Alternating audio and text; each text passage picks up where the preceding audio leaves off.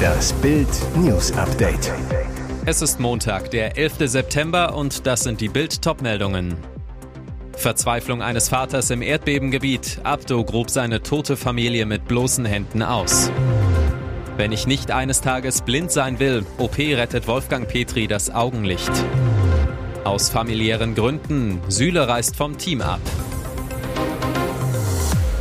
Er steht auf den Trümmern seines Hauses, die seine Liebsten unter sich begraben haben. Seine Frau tot, seine drei Kinder alle tot. Abdurrahman Ben Hana lebt, doch seine Tränen werden nicht mehr trocknen. Ein Vater verliert seine ganze Familie bei dem Horrorbeben von Marokko.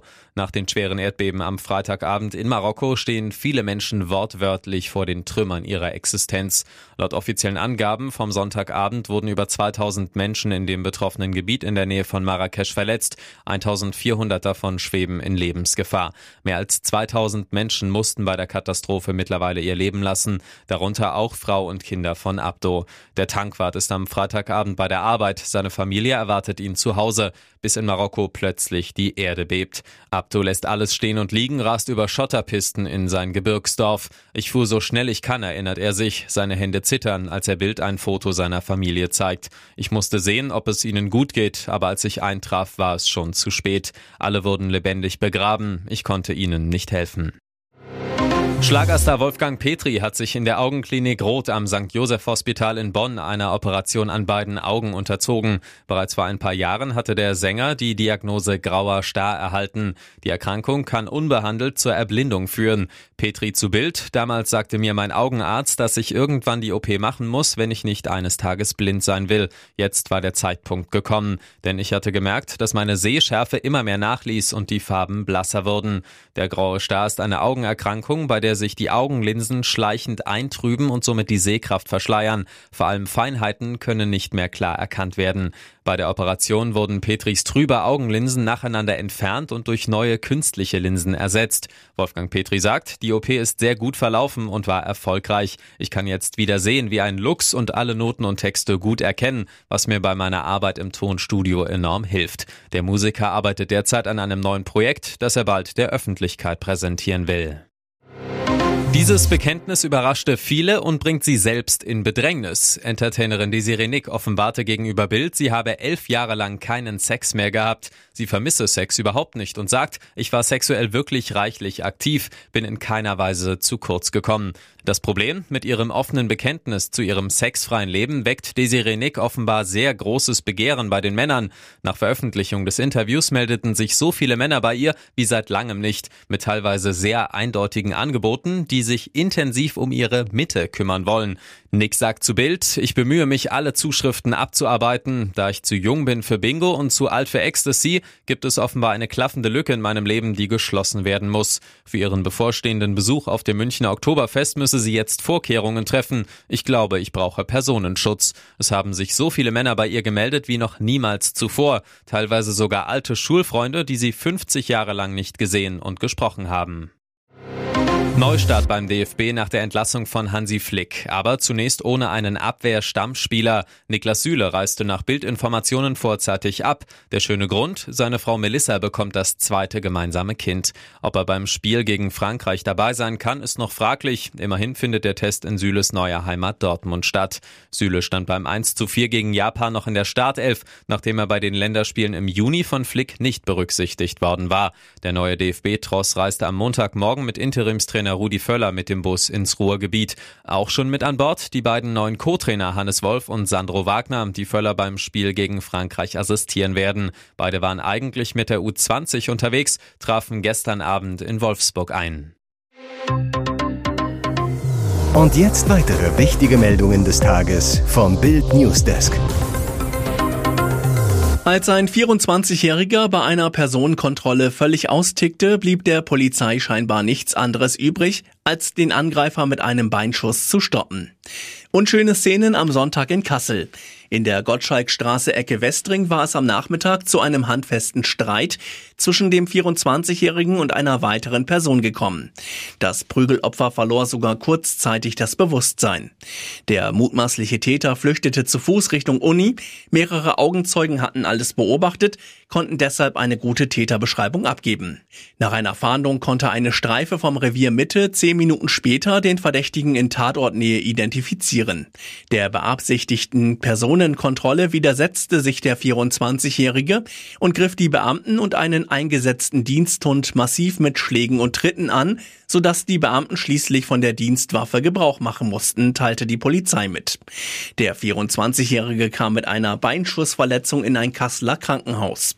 Die beiden Polizisten wurden im Gesicht verletzt, mussten noch vor Ort von Rettungskräften medizinisch versorgt werden. Das hessische Landeskriminalamt hat die Ermittlungen übernommen. Fußballnationalspielerin Svenja Huth ist Mutter geworden. Die Außenbahnspielerin fehlte am Sonntag beim DFB-Pokalspiel ihres VfL Wolfsburg bei Turbine Potsdam, wünschte kurz vor Anpfiff noch per Instagram viel Erfolg. Der Grund für ihren Auswahl war super süß. Huth und ihre Frau Laura sind erstmals Eltern geworden. Beide zeigten ihr Glück im Internet. Auf dem Namenskettchen wird verraten, der Sohn heißt Emil. Die Schwangerschaft hatte für Aufsehen gesorgt, weil Svenja und Laura Huth währenddessen die Gesetzgebung in Deutschland kritisierten. Die sogenannte ROPA-Methode, bei der Svenjas Eizellen entnommen, außerhalb des Körpers befruchtet und Laura eingesetzt wurden, konnte nur in Spanien durchgeführt werden. Biologisch sind beide Eltern die Mütter des kleinen Emil, doch im Gegensatz zu Spanien wird das in Deutschland so nicht anerkannt. So muss Svenja Huth ihren Sohn demnächst adoptieren. Nach acht Wochen kann sie einen entsprechenden Antrag stellen. Dafür muss sie unter anderem einen Drogentest, ein erweitertes Führungszeugnis sowie einen Gehaltsnachweis und eine notarielle Beglaubigung vorlegen. Der ganze Vorgang kann bis zu zwei Jahre dauern. Die Nationalspielerin bezeichnete das Verfahren als demütigend. Ihr hört das Bild News Update mit weiteren Meldungen des Tages. Ich konnte danach nicht wieder schlafen. Heldentrainer plaudert über SMS von Scholz. Was für ein Mann, was für eine Pressekonferenz. So locker hat die Basketball-Welt-Bundestrainer Gordon Herbert selten erlebt. Der Neuweltmeister kommt rund eine Stunde nach dem Triumph aufs Podium, in der Hand eine Dose Bier. Er setzt sich, nimmt den vor sich liegenden Statistikzettel, schaut ihn kurz an, zerknüllt ihn und wirft ihn in die erste Reihe der Journalisten. Dann erzählt er von seinem Tag. Ich bin heute früh um 6.30 Uhr aufgewacht, habe ein gutes Workout gemacht, dann hatten wir Training. Und dann habe ich mich kurz hingelegt. Als ich aufgewacht bin, hatte ich plötzlich eine Nachricht von Bundeskanzler Olaf Scholz auf meinem Handy. Ich habe sie gelesen, was ein bisschen schwierig für mich war, da er auf Deutsch geschrieben hat. Der Kanadier versteht die deutsche Sprache sehr gut, spricht sie aber nur selten. Herbert weiter, ich konnte es gar nicht glauben, dass ich eine Nachricht vom Kanzler bekommen habe. Ich konnte danach nicht wieder schlafen. Er gibt zu, ich war immer ein großer Fan von Kanzlerin Merkel, aber Scholz gehört auch zu den besten Führungspersönlichkeiten der Welt.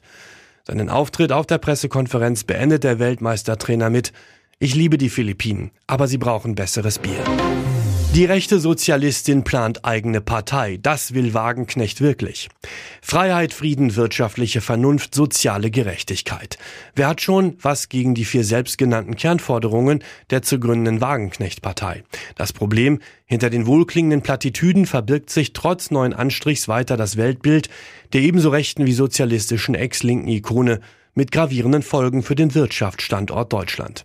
Herzstück der Wagenknecht-Ideologie ist das Feindbild des linksliberalen Lifestyle-Linken, der sich statt um die Sorgen der Arbeitnehmer um Klimamigration, sexuelle Vielfalt kümmere. Die Wagenknecht-Partei kommt, aber wofür steht sie? Bild macht den Check und zeigt unter anderem mit Äußerungen aus Wagenknechts 2021 erschienenem Buch Die Selbstgerechten auf, wie die Politikerin tickt. Russland. Wagenknecht steht an Putins Seite, redet vom Wirtschaftskrieg des Westens gegen Russland, ähnlich wie die AfD und der Kremlfürst persönlich. Russland und Ukraine setzt sie als Kriegsparteien gleich, kehrt Täter und Opfer sogar um. EU. Wagenknecht schürt Ablehnung gegen die EU, will wieder national regieren, wie die AfD. Soziale Marktwirtschaft, dafür hat die Ex-Kommunistin nicht viel übrig. Sie will staatlich besetzte Kontrollorgane um unsere Wirtschaft zu lenken. Alles zur neuen Wagenknecht-Partei lesen Sie auf Bild.de. Hier ist das Bild News Update. Und das ist heute auch noch hörenswert.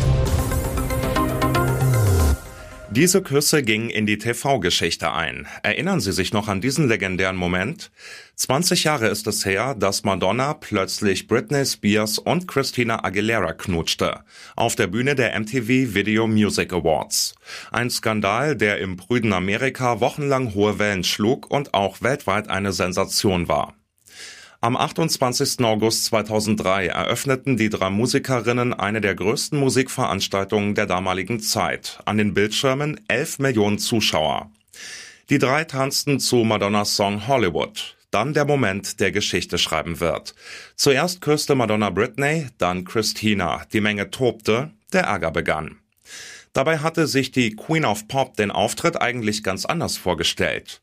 Ursprünglich wollte sie mit Jennifer Lopez statt Christina Aguilera performen, wie der damalige MTV-Präsident Van Toffler jetzt dem Rolling Stone verriet.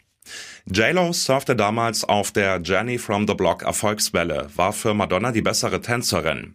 Doch die Sängerin sagte ab, weil sie einen Kinofilm drehte, Christina Aguilera sprang ein.